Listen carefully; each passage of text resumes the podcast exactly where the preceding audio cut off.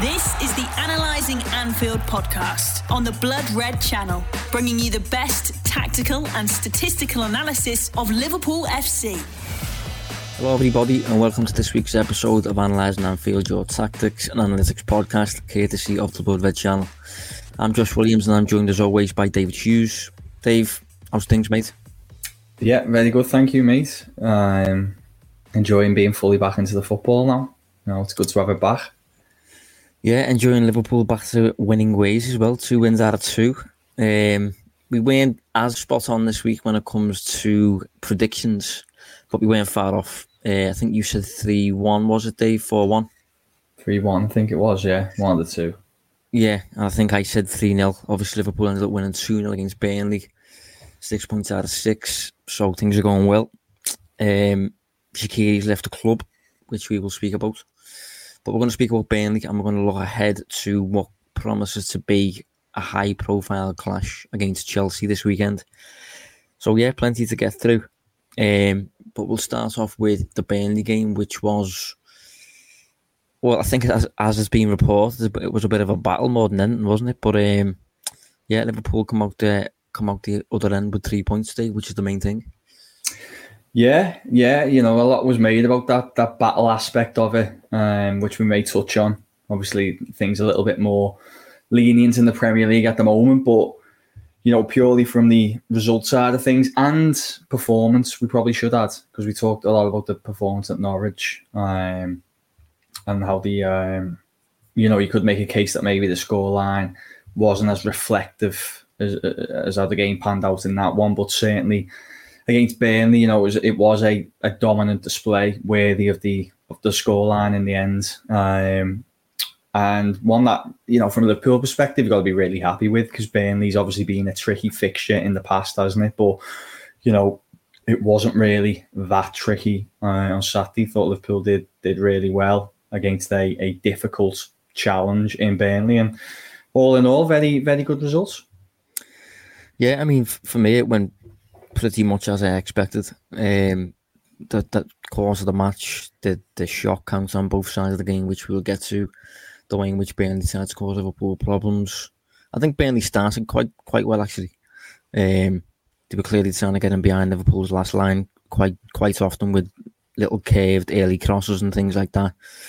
Um, and it probably would have caused Liverpool more problems last season given the centre back crisis. But I think generally Liverpool grew into the game. I think Sean Dyche said himself said in the second half for about a 20, 25 minute spell, Liverpool started playing like Liverpool, and Burnley couldn't really get a sniff. So um, yeah, I think it's I think it's a good performance. I think it was for me probably a better performance than the Norwich game, and I think that's captured in the numbers. And I think that's generally what you want to see. You want to see gradual progression. You want to see this you know this concept of momentum gradually picked up as as the season progresses.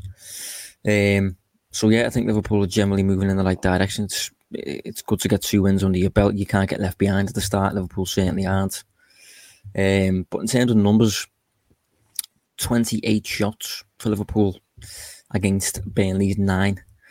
Um, expected goals of two point nine for Liverpool and just 0.7 faced so that's probably a three-one win, Dave. You know, really when you when you're looking at your shout earlier in the week, uh, last week, and sixty-three percent of the ball. Um, so you know that's that's a pretty dominant display. And if, you if you're posting those performance numbers every week, very rarely you're going to lose, and probably very rarely you're going to draw as well. You're probably going to win most games there. And you know Liverpool's twenty-eight shots there, Dave that's actually more than Liverpool posted in any Premier League game last season. Liverpool's high last season was 27. Funny enough, against Burnley um, at Anfield. Big difference. We lost that game 1 0. Yeah.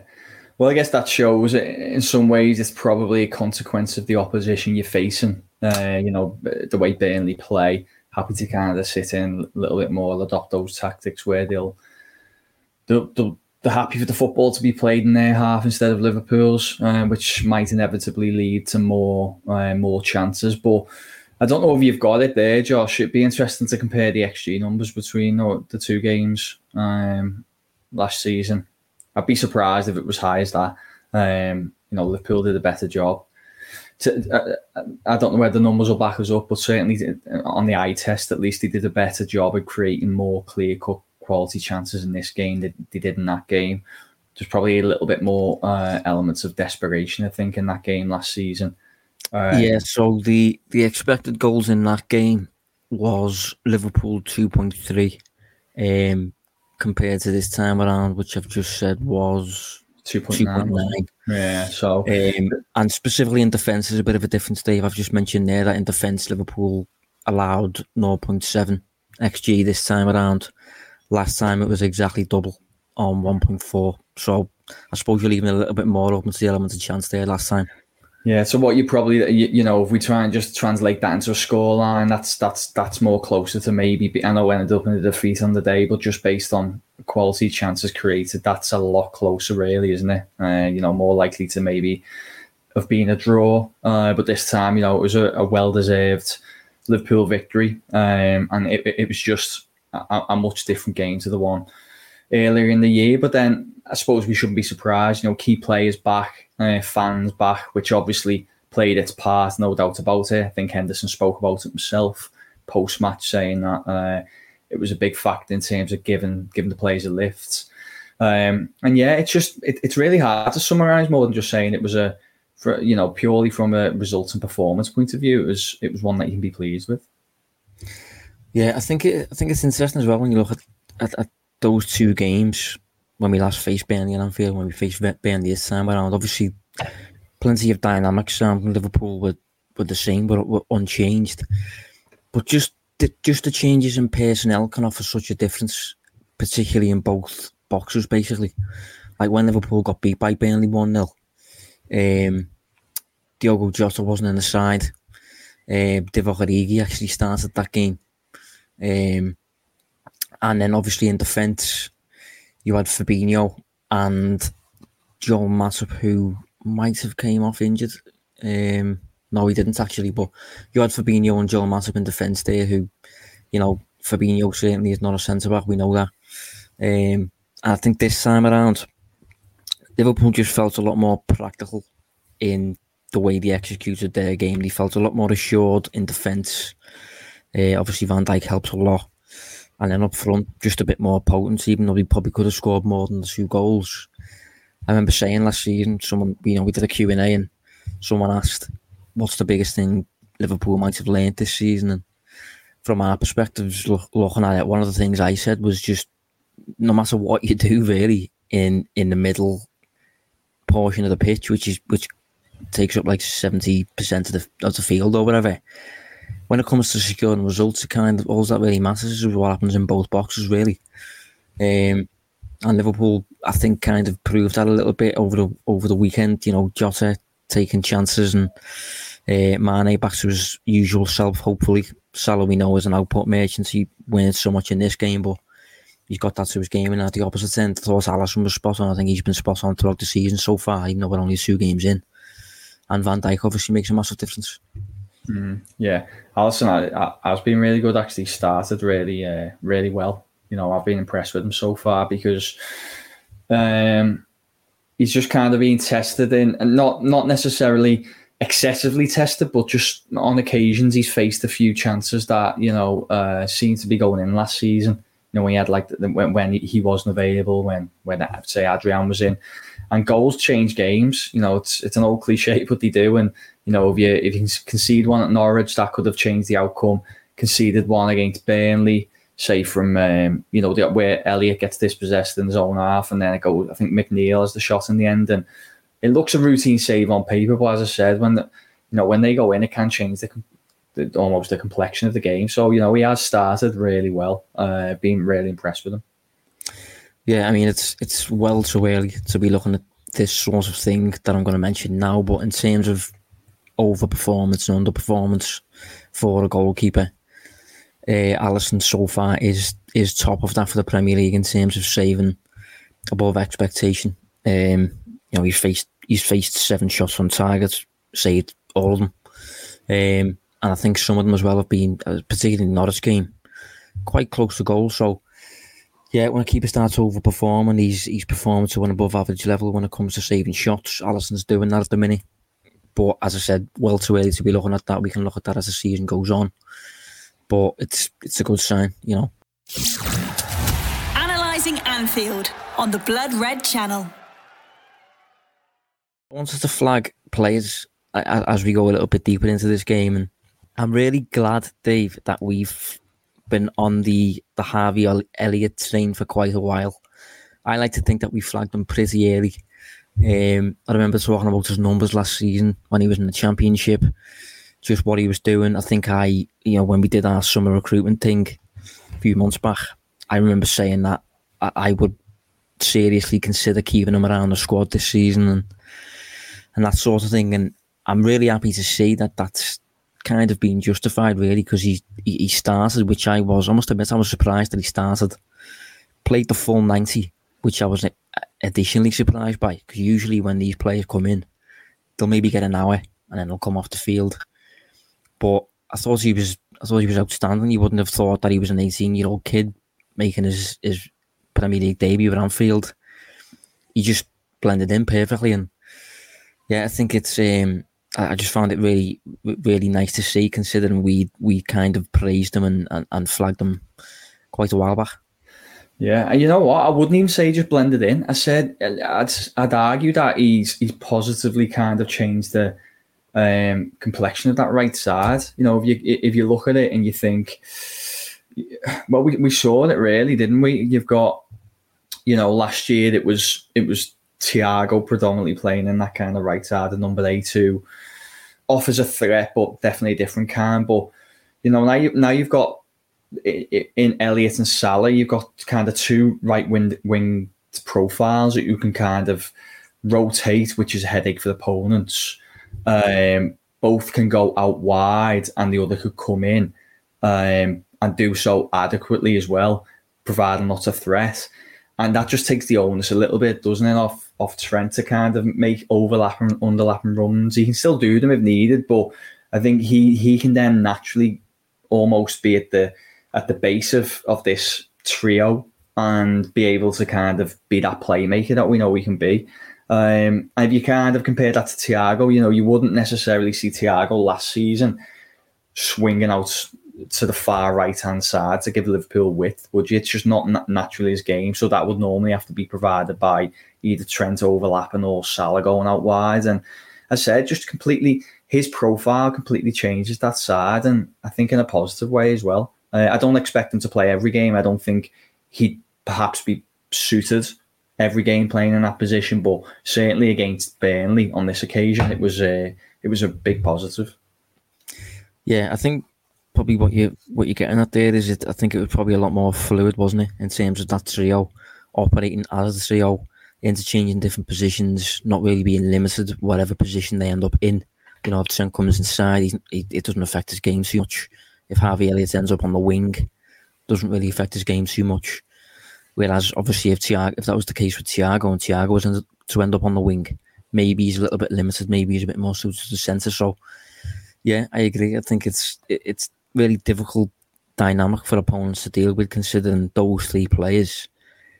You know, they all have massive threat on the ball. So there's there's kind of none of the three that you can really allow to just have possession. None of the three that you can really feel safe when they've got the ball. Um, so it's going to be a difficult one for Liverpool to manage, uh, for, for opponents to manage. Um, I thought he was, I thought he was brilliant throughout Harvey Elliott, and his numbers in particular look really, really interesting because we speak about what a player does on the ball and things like that. And in the game, he he made ten progressive carries. Now, a progressive carry is basically—I'll get the definition up in a sec, but it's it's just basically a a carry forward towards the opposition goal without taking on a player. Um, dynamic players usually do it. So think Naby Keita, Kevin De Bruyne, you know, those players who are, who are willing to go forward with it. Basically, he showcased 10 of them. Um, that was the most in the game. And he also showcased 10 progressive passes as well, which was the joint most with Trent. So, you know, to, to be doing that on your debut at Anfield against uh, quite a rough side, I think he got taken out early on by um, can't remember who it was, um, maybe. But it, you know, to be to be showing your level to that extent on the ball, you know, some players would be inclined to come in, wouldn't they, even and just think, right, seven, seven, six out of ten, just get me through it. But he, he, seems to come in and just not shy away from the spotlight whatsoever. Yeah, but you know he's he's so confident now, isn't he? Let's be honest with you. Um, he, he just he doesn't feel like a normal eighteen year old prospect. You know, he, he, feels so so so much more advanced. He he, kind of he kind of feels like he's uh, maybe this is a little bit of an exaggeration, but you know, maybe a tier below where Mason Mount is. You know, Mason Mount 21, 22, still really young, but already like an integral part of that Chelsea side.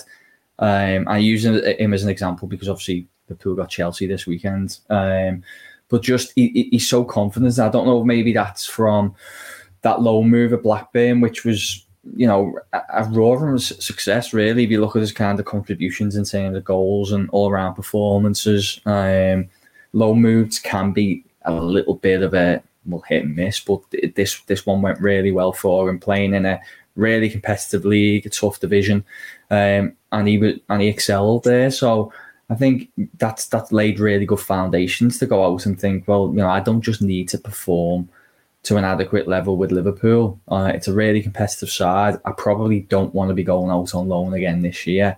You know, I'd rather stay in and be involved in the team who will be pushing for, you know, European honours, Premier League. So I've got to prove my worth from the outset because he was on the bench Saturday, Josh. There was pretty sure Thiago was there, wasn't he? There's there's other midfielders nine and waiting, so it's it's not easy. He knows opportunities on the right wing are going to be sparse because well Salah's there, so I think he knows if he's, if he's had not honest conversation with himself that he needs to he needs to go from a six or seven performance to eight or nine, um, and he's capable of it. And I thought on on the weekend it was an example of him doing so. Yeah, you had Thiago on the bench. You had Curtis Jones on the bench you obviously had Oxlade Chamberlain absent, who was, um, I think, his girlfriend or his wife or whatever was giving birth, and James Milner missed the game through injury. So you have a, quite a stacked midfield, but I think Elliott has done more than enough in that game alone to kind of, without doubt, get in amongst it. Um, I think you you would have to question when to use him. I think you're right when you say that. Um, say for example, like I was going to say then, for me, Elliott performed that role much better than Ox did in the first game against Norwich. But a big difference between those two games, one is at home, one's away. So when it comes to Elliott playing away, maybe it'll be a bit tougher for the for the kids to do that. You know, I'm not doubting his quality. I'm not doubting that he could do it. But I think when you're bringing a kid through like that, you, you just always want to, well, most of the time at least, provide them with favourable surroundings, really. And I think I'm not sure how Klopp will do it moving throughout the season. Obviously, he works with him every day. He knows him better than I do. But I would be inclined to think I'm going to play him in games where I know he can play well. I know he'll be able to perform. Um, certain games, particularly away from home, maybe this weekend against Chelsea could be a bit tough. I'd expect maybe to come out, to be honest. But I think generally he, he looks like a really good player. And I'm happy that you mentioned Mount there as well because when we mentioned um, when, we spoke about the the recruitment over the summer, we did the recruitment podcast, and we spoke about what this team maybe needs, what Klopp will maybe be looking for. What I said was, I think I said that Liverpool kind of lack that eight slash ten type player, like a De Bruyne or a Mount or a Maddison, and I flagged like Houssem Aouar at, Lyon. I flagged Pedro Goncalves who's over in Portugal at the minute. But if you look at Elliott and the way Elliott's performed in that game specifically in pre-season, Elliott kind of is that type. I think he is very, very mount, very, very in that mould in terms of not really being, be, almost feeling too attacking to be an eight, but not really delivering often enough in terms of goals and assists to be labelled as a forward. So he's kind of in between. I described him the other week on Twitter as a bit of a, a bit of a Coutinho type in terms of not being a midfielder, not being a forward, being something a little bit in between. And I think he's a really interesting player and a really useful squad option considering he can play in the midfield and the attack. Mm, I totally agree. I really do. Um, and I think there's, I think there's just such a bright future for him. I think how far away is he coming on? Already, you think he'll finish the season, don't you? Being a, I, I'm cautious use the team first team regular because I think it's still probably a little bit difficult to say for sure what the best starting eleven is. I don't know if you'd agree with that, but um, you know, well, it's. How what? many minutes do we do, do, we expect for him? Maybe then, um, because I, it, if we're talking Premier League minutes, um, yeah, I'll be honest. I'd be expecting between maybe twelve and fifteen hundred, something like that. I think that would be yeah, a solid yeah. season. Yeah, same. I think if, if you look at last season, just a few examples. Uh, yeah, so Mason Greenwood's probably a good comparison. I think yeah. when Mason Greenwood was 18, obviously United are in, are in need of Greenwood a bit more than Liverpool are in need of Elliott. Greenwood got about 1800, about 1,800 minutes last season. Um, Tyrick Mitchell at Palace got about 1700. Um, Kelechi Iheanacho, who came into the side late on, got about 1500. And Emile Smith Rowe, who again is quite young and came into the squad late on, got about 1400. So I think if Elliott uh, can have this first, first breakthrough season at Liverpool where he gets around what you've just said, I would totally agree with that one. I think he could certainly become a, a major member of the squad, and there could be a case of next season. You know, he, he I'm not sure. It's it's a big one to see he become a starter, isn't it? Because mm. especially when you think of who who would usually take up that right side of midfield, well, probably be Henderson because you've got Fabinho as a six, and Henderson never plays on the left. So it's a big role for them to have. Maybe you could have a, a number 10 spot if Liverpool was to play a 4 2 3 1 shape and things moving forward. But mm. I do think that if, if he can get around 1500, I think that would be a great season for him. And I think it'd be um, good for this show, to be honest. but I think one thing I wanted to flag, he, he's being touted as Shaqiri's replacement, if you like. Um, and I think they are quite similar in terms they're both left footed. They can both play roughly as a number eight slash right sided forward type player. But a difference between Elliott and Shaqiri is what they do without the ball, I think. And I can capture that using the pressure numbers that we mentioned last week in reference to Naby Keita. Last week I flagged Naby Keita as having a, a decent start and he was the keenest presser for Liverpool against Norwich. So over the weekend against Burnley, um, for pressures during the match, Harvey Elliott top for Liverpool and quite comfortably. Um, in the game, he, he posted 27 pressures. Second was Jota on 16, then Trent on 16, Keita on 14, Tsimikas on 14. So Harvey Elliott posted 27. So I think he's got a very, very similar profile to Shaqiri overall. But I think he's just more in that Liverpool Klopp way of when we lose the ball, I think he seems more inclined to, to work basically. Mm, yeah, yeah, and it, you know it was a, it, it was a test on that side as well because a large portion of Burnley's attacks were going down that left because of obviously got McNeil, haven't he? Um, so it, to, to kind of um, still perform so impressively without the ball, you know, pressing well um, as he did, I think is important because it could have potentially been an area of vulnerability if he didn't have that, you know, tool in his locker. Um, but he don't, you know, the numbers back it up. He was really aggressive without the ball, and um, it, it's it just shows that he is this kind of Liverpool profile in so many different ways. You know, it's not just in, in terms of in possession; it's out of possession well as well. Sorry, um, yeah, it's you know, there's just a lot to like about him, isn't he? And there's a reason why Jurgen Klopp speaks so highly of him. Uh, you know, with a smile, which is uh, even by his standards is quite rare. Um, but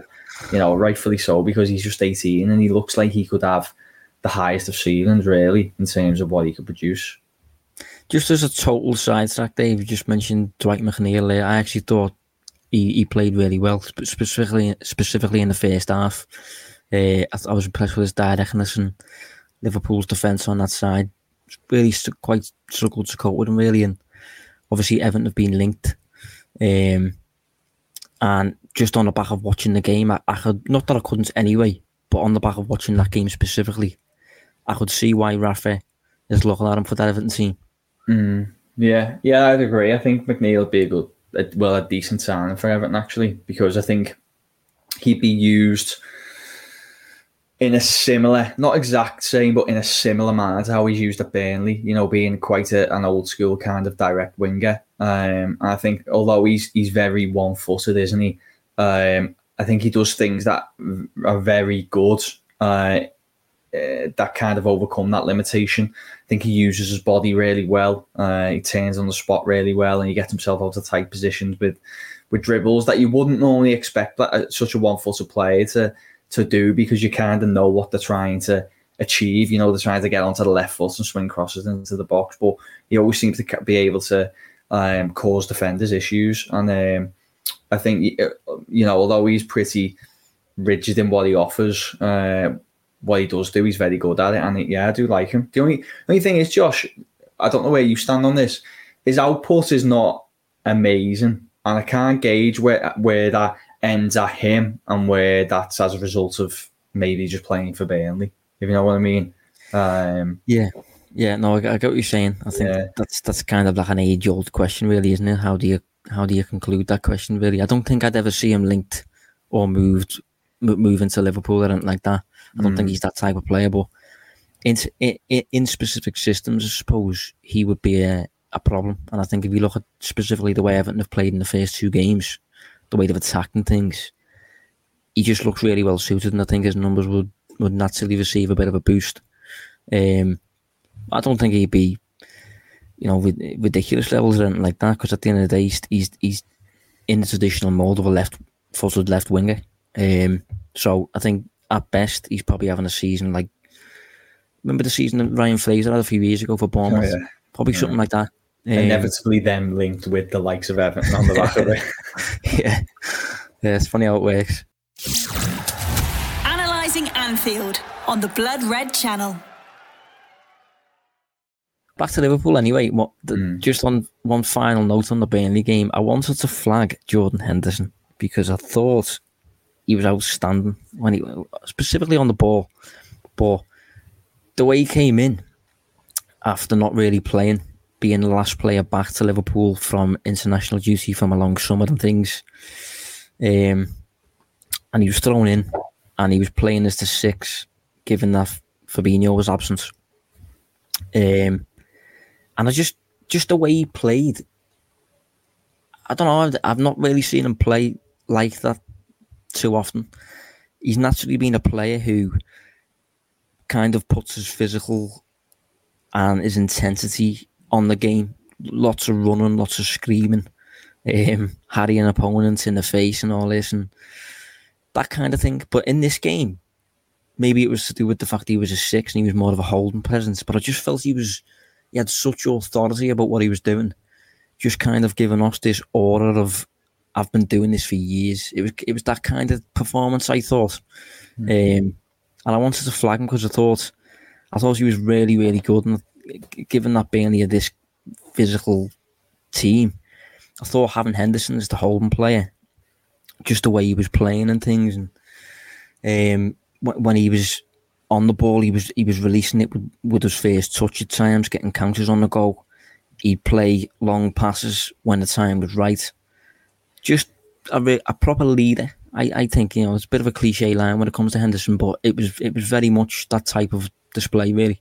Yeah, I get what you're saying. Though you're not you're not just saying like leaders in like uh, you know what he was saying on the pitch. You mean eh, leading the performance. You know, similar to although completely different styles of play, but similar to what Gerrard used to do in terms of you know kind of be a leader through his play as opposed to maybe necessarily vocal. Although Henderson has that as well. But yeah, well, I, I, I was going to say I think I think with Gerrard though Gerrard was like Henderson usual, usually when it comes to he would lead, but he would lead by just kind of running everywhere like a like a you know man possessed basically.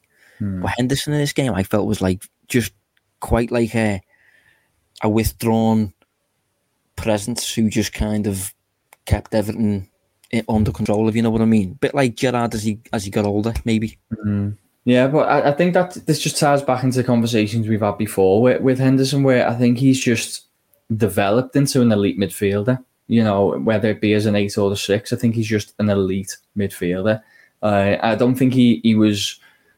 If, I'm being brutally honest, it might sound a little harsh. I don't necessarily believe he was uh, in say his early twenties at this this tier midfield and probably didn't ever look like he was going to develop into the player he is. I thought he'd always be like a top seven midfielder. Uh, but I'd say over the last, basically, he's kind of at the same time Liverpool have progressed into a, a, a team that competes for uh, championships again. I think he has kind of gone with them rather being rather than falling behind. And as he's got older, he's just he's just got better and better. Now he is just a top top talent. Uh, I think his distribution is fantastic. Thought it was really good on uh, on Saturday, and um, it was an, another really good performance, especially all things considered, with him kind of coming back into the side and um, it potentially being a tough game on paper uh, f- from a physical point of view. You know, being in that number six position, but he, you know. Um, he fully took advantage of, of when he could get on the ball and, and he kept Liverpool taking over. Yeah, I think, you know, rolling back to his early years, that I I probably saw. I think he was very similar in many ways to probably around like a Scott McTominay type now in terms of offering valuable qualities that you want. Like he's clearly clearly applies himself, very aggressive, very intense, good physical qualities, can cover lots of ground. Um, but I think just gradually he, he has become a, a, a, different sort of player, and to, to be able to just revert back from an eight to a six and offer a as I said, a, a withdrawn kind of holding presence, safety net type thing, compared to his usual number eight performances, where he's very intense all over the park, lots of running. Um, it was just very, very, very complete, very assured, and I think it looked like, you know, whatever an experienced player looks like. This is what Henderson was, in my opinion. It was, it was that kind of display where he, it, it just looked like he'd been doing it just like he was going through the motions, cruise control, but despite that, to a very high level. Um, so yeah, it's, it's good to see considering we've got a tricky upcoming match, Dave, against Chelsea. Um, you been impressed with them so far? Oh yeah, definitely. Uh, look, I've been like everyone else. I think I've been impressed with them since Tuchel's come in. Um, and I was actually thinking about this earlier. I believe this is the toughest opponents in the Premier League at present, um, including you know including the likes of City, and that's not recency bias because because they've just you know they, sorry they got beat the week before by Tottenham. It isn't. I just think it, over the course of the last six months, um, Chelsea being a really really good side and a very difficult one to stop.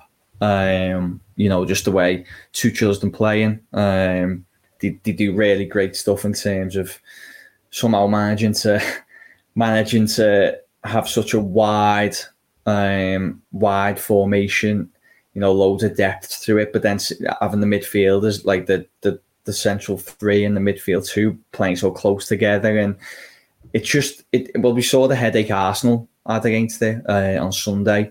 Um, a really tough side to stop, and then when you throw in that they've just brought in a, a top uh, finisher, probably one one of the best in the game. I think there's a there's a lot of problems Chelsea can pose Liverpool. Yeah, I would agree with what you've just said there. I think I think Klopp would find it easier to formulate a plan to beat Manchester City than this Chelsea team. This Chelsea team has a lot, um, loads of solutions, ridiculous squad, and since Tuchel came in, they have been a different animal in terms of the way in which they've applied themselves on the pitch, specifically without the ball, I think, has been just it's allowed them to just control everything. Um, and if you look at their underlying numbers, it is again, but two games in, but it it is incredibly impressive their their underlying numbers so far and since Tuchel came in really. But based on the two games so far, um, Chelsea have faced the fewest shots. They've only faced 10. City have faced 15, for example. Liverpool have faced 24. And in terms of the expected goals that they've faced, again, the best by some distance. There's over two games against Palace and Arsenal. They've only faced 0.6 xg. City again second best 1.4 xg. So that's quite a jump between the best and the second best. Liverpool have faced 2.1 xg.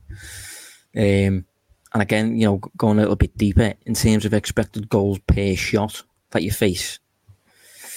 City's is uh, Chelsea's is again the best. So the average shot that Chelsea have faced has had about a six percent chance of finding the net. Liverpool's the average one Liverpool has faced has had about an eleven percent chance of finding the net.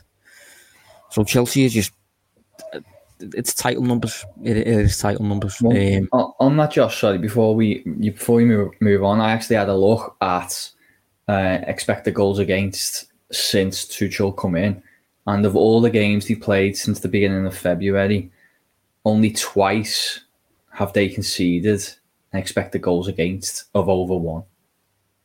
Do you know who, Which, was, who, who that was against? I think one was um, off the top of my head. One was Premier League only.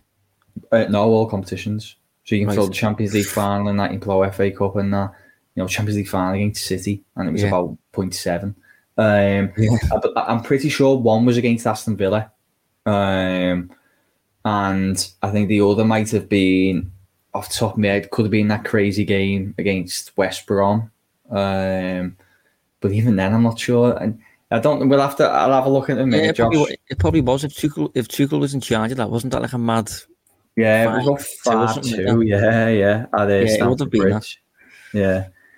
Um, yeah. But that's you know that's that's insane consistency, isn't it? Because you've basically played in that period. You've probably played every Premier League side or close enough. Um, you've also competed on the continent. You've played in Champions League finals, and you basically played every type of game and every kind of challenge, and actually every team struggled to to create high quality chances against you. Yeah, but the uh, the interesting thing is in my opinion, they are coming up against the best attack in the league. Um, I think City have arguably got the best attack when it comes to facing um, the minnows, basically, you know, the, the dross at the bottom of the league, basically. But when it comes to an attack that's suitable to facing anyone, I think Liverpool's is probably the best in the league. And if you look at shots so far this season, Liverpool are top for shots on 47. Chelsea for a perspective have taken 35, City have taken 35, Man United have taken 31. And then when it comes to expected goals, Liverpool are top of that as well. Um, and expected goals of five so far, followed by City on 4.6, West Ham on 4.5, Chelsea on 3.8. So it's the best defence in the league coming up against the best attack in the league, probably. I think that's that's how you could paint it if you wanted. It's going to be interesting considering some of the matchups of the game and maybe what the impact of, of Romelu Lukaku will have. Did you see his uh, his debut to the other day, Dave? Yeah, I did. Um, he performed. Yeah, he, he, performed exactly how I expected. He was uh, dominant, um, really benefiting from. I thought it was really interesting by the way that he, he, he, described himself as dominant. Yeah, that, that's I, I, a confident yeah. man. Now. It is, yeah. I mean, it's easy to be that confident afterwards, but I don't know. It was just honesty, wasn't it? What else could he say in that situation? It was a such a commanding display. Um, you know, he, he should have probably had two on the day. Leno pulled off a great save from that head in the second half, but he's just not only is he a dangerous prospect, but he's just full of confidence as well. And you know, they're two really um, dangerous kind of components to have to put up with when you're an opponent. Um, I just hope now, though, that this discussion of him being a is he any good type question is just put to bed. Yeah, you know, funny enough, Josh, I I got I had this question asked like as he signed for Chelsea, and I thought, what what more can he do? You know what I mean? He got he goes everywhere and everywhere and scores goals like that. That should be end of discussion. There, there's the facts. Then you throw in now he's not just a goal scorer. I think he's technically a much better player than he's than he's ever been, which you'd expect to be in his prime years. And he's uh, mate, he's he's a top top striker. Probably from a Liverpool perspective, Josh, could you think of a worse centre forward to be facing in Europe at the moment?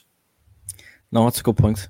Um, and I think not only has he obviously improved as a player and kept up consistent scoring rates throughout his career, but if you look off the pitch as well, he seems to have really developed into a leader and a proper, you know, shoulder to to, to carry the team at times and and stuff like that. And you know, he speaks he speaks seven languages, and it's just he, he is an incredible person alongside his his obvious footballing qualities.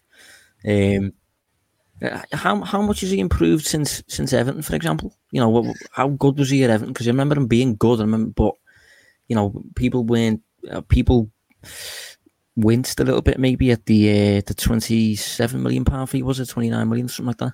Yeah. So it, it's really difficult because I think when when you look back on that period, what isn't it's probably about six years ago now, five six years ago. Um, and you know, I'd like to think as each year's gone by in that period, you know, mine probably saying for you understanding of the game and the the, the more intricate details has hopefully yeah. improved. But my memory from that period was he was a he was capable of scoring goals, but um, I don't believe the the work ethic is is what it is now. Um, in terms of his off the ball off the ball contributions, I think he like most strikers like to only go one way, which was attack. But the game's changed, and even at that stage, you know, uh, an ability to press without the ball was really important, uh, and to offer you. Well, look, we all know that. We're on a Liverpool podcast. We, we know how important it is, you know, for forwards to press from the front. They're your first defenders.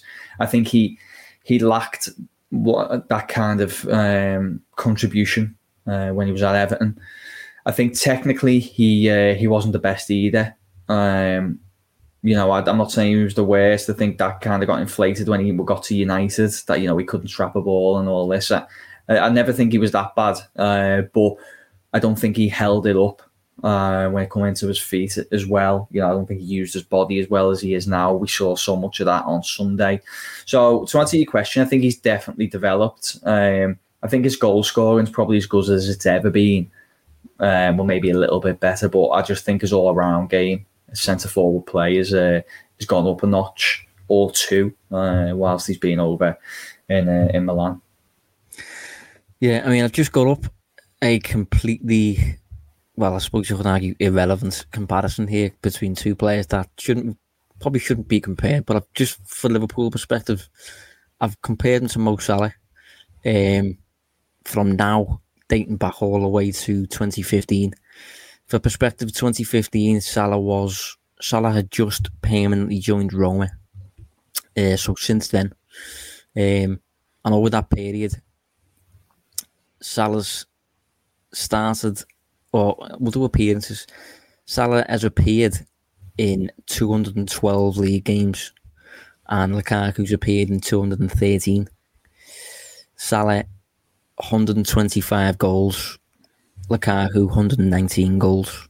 So just two absolute top performers there who were doing a lot for their own teams in attack. But going back to his recent debut, obviously against Arsenal, I, do, I do think Arsenal was awful when it comes to um, nullifying them and generally presenting them with the platforms to struggle. I think these, the, Pablo Mari was all over the place and the protection he was getting was terrible. And it will be a different story at Liverpool.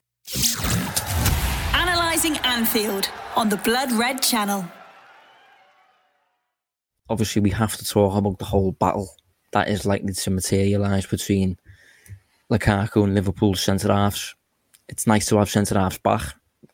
Um, I am inclined to think Lukaku will pin himself on than Van Dijk, but it is quite mouthwatering, isn't it, Dave, when you think about a forward, a, a striker that's who's that complete with so few weaknesses, coming up against arguably the best two centre back pairing, the best centre back pairing in the league, um, and certainly for me the, the best centre back in the world.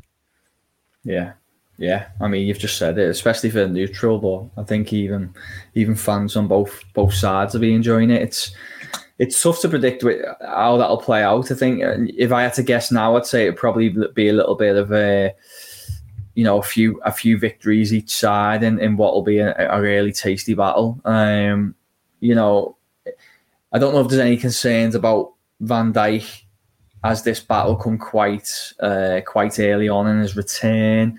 You know, because he hasn't he hasn't really been tested as of yet, has he? Since he's come back.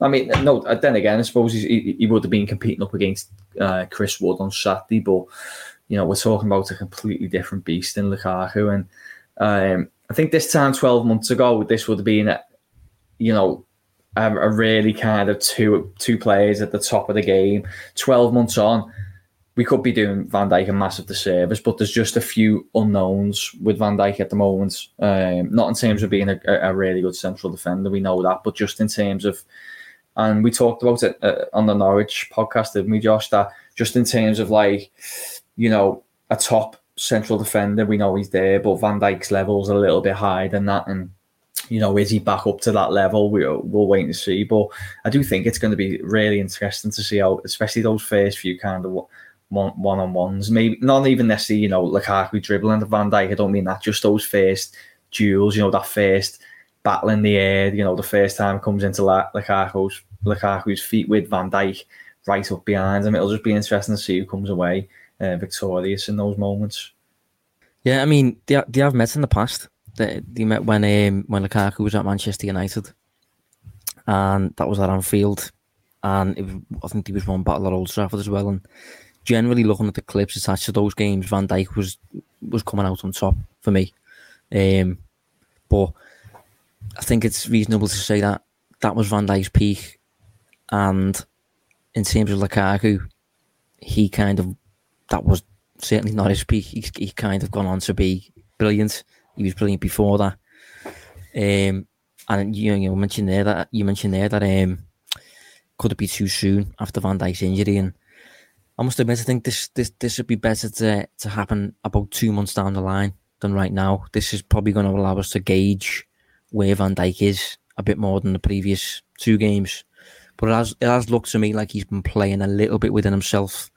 It, it's looked to me that he he could be a bit more dominant if he wanted to, but he's opted against it a little bit and stayed in second gear, stayed around the the eight out of ten mark rather than pushing for for tens.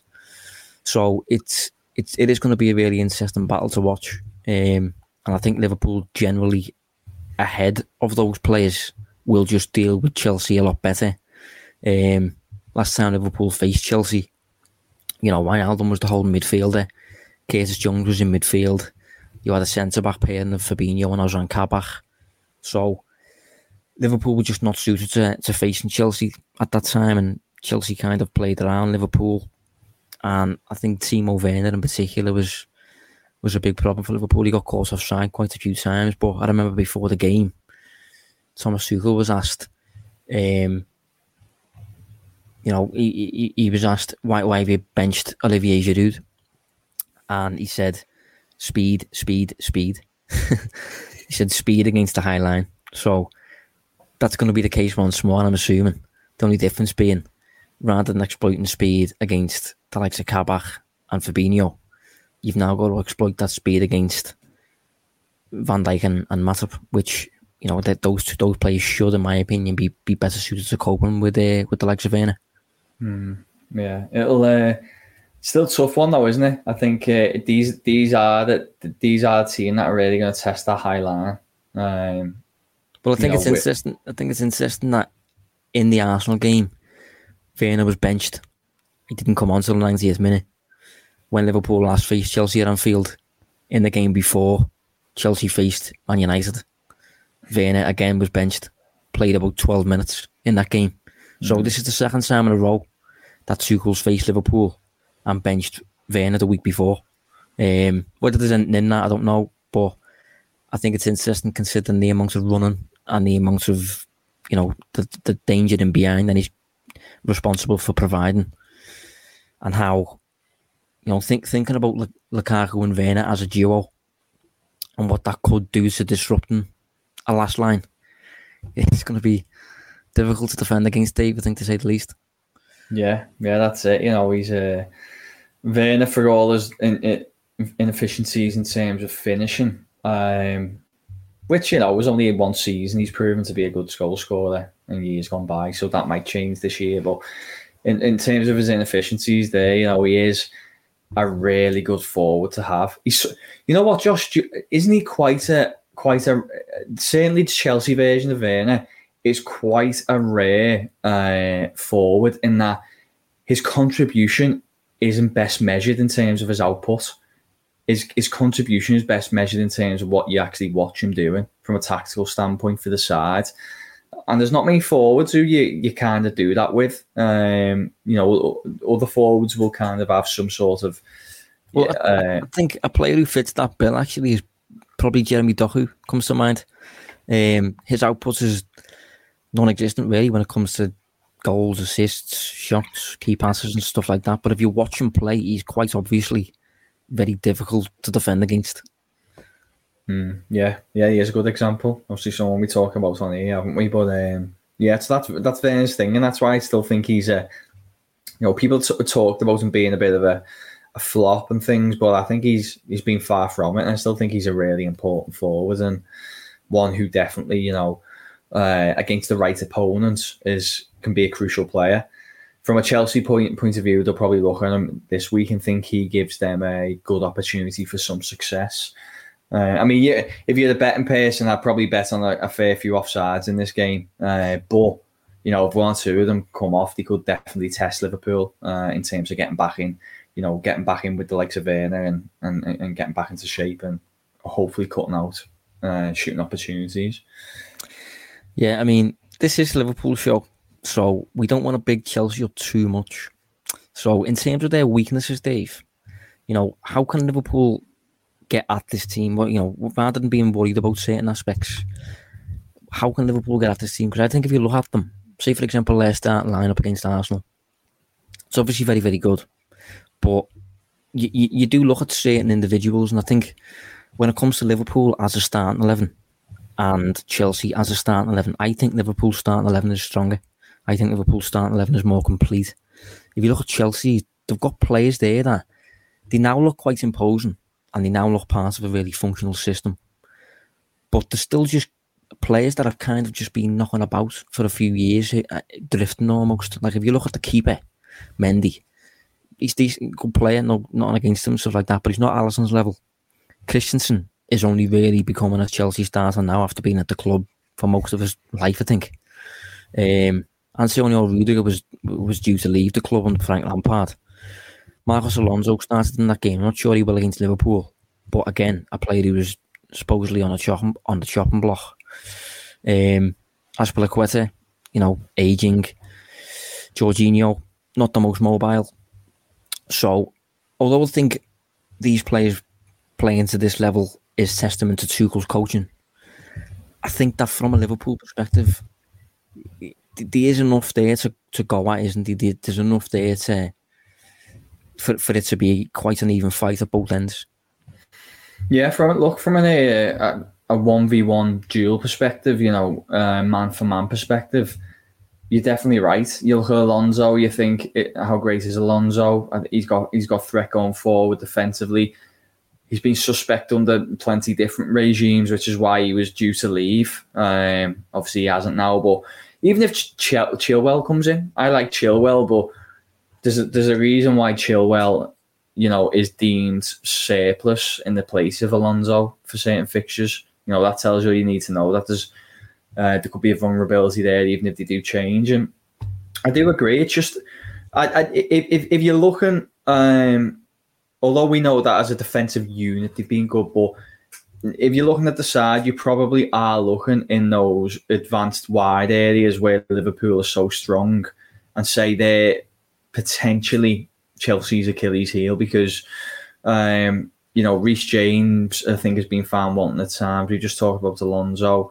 Um, you know, a back three does tend to have um, more space out in those wide areas anyway, more opportunities for 2v1s. Now, I wouldn't say that Liverpool would, would go with Elliott again, but if you kind of picture that right side, of um, of Salah, Elliott, Trent Trenton behind, and you can and then you look at who you'd be up against. Uh, I think you could have a lot of joy there. It's just converting those kind of moments where you can come out on top into shooting opportunities, and I think that's what other opponents have, have struggled to do. Um, but if someone's going to do it, I think it's Liverpool. And but by, by, no means am I saying you know Liverpool are massive underdogs here. We know they're not. Um, and I think the fact it's at Anfield as well does is a massive leveler. Um, well, I'd say it was level on paper anyway. Maybe tipping the scales marginally in Liverpool's favour because it's at Anfield with a full house. Yeah, yeah, yeah. I would agree with that, but I think it's going to be interesting to see how how Tuchel goes with this one because I think if he was to go man for man at the back there, Azpilicueta, Christensen, and Rudiger against possibly Salah, Jota, Mane, I think that's potential problems there. Whereas I think at the opposite end of the pitch, if Liverpool was to go man for man with with Lukaku, probably Mount, and probably uh, Werner, who is going to be with with say Van Dijk, Fabinho, and Matip, or, or whatever, or maybe as one of the fullbacks will talk in or whatever. I think Liverpool just defensively.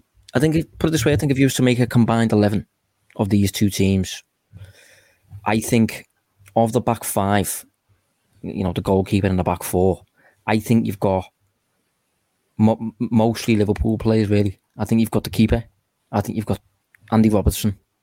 For me, I'd have Trent over James, Van Dijk. You have in there, and then the final centre back spot.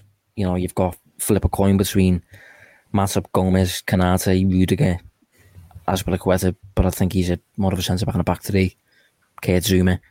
You know, I'm not sure what you do, but I think defensively Liverpool uh, have got better individuals. Is what I'm saying. So, yeah, going into the game, it, it is very, very well matched, and I, I wouldn't rule out a draw here. I think this is just two really good sides, two proper teams. This and two very well coached teams as well, two proper coaches. So it's it's going to be a high quality game. I, I expect here. Um, so we'll do predictions, Dave. What, what are you going with? I am actually going with the draw as well. I'm going to go two two because uh, I think both both. I know we've we've talked about Chelsea's defense, but it's coming up against Liverpool's attack, and I think both teams have the capacity to to create chances, and they have the players to finish them as well. Um, so yeah, I'm going to go two two, and an entertaining game. This is a hard one to call. This uh, honestly, both teams could win comfortably. Um, could easily be a draw. So I'm I'm gonna sit on the fence a little bit with this one. It feels too early to to accurate, accurately predict what this is probably going to be. So I'm going to go one all on this one. Wouldn't rule out two two either. uh, but yeah, this is one that I, I am finding harder than normal to to get a picture in my head of how this game might go. I feel like I know what Chelsea are going to try and do in attack in particular. But other than that, a lot of the rest of the game is kind of open to to guesswork, really. But hopefully Liverpool get a win anyway. Um, yeah, we'll we'll be back next week anyway. So, Dave, thanks for joining us, mate. Thank you, mate. Cheers. Yeah, and uh, we'll be back next week to hopefully review what will be a a big title win for Liverpool uh, going into the rest of the season. So, yeah, be sure to tune in next week. See you then. You've been listening to the Analyzing Anfield podcast on the Blood Red channel.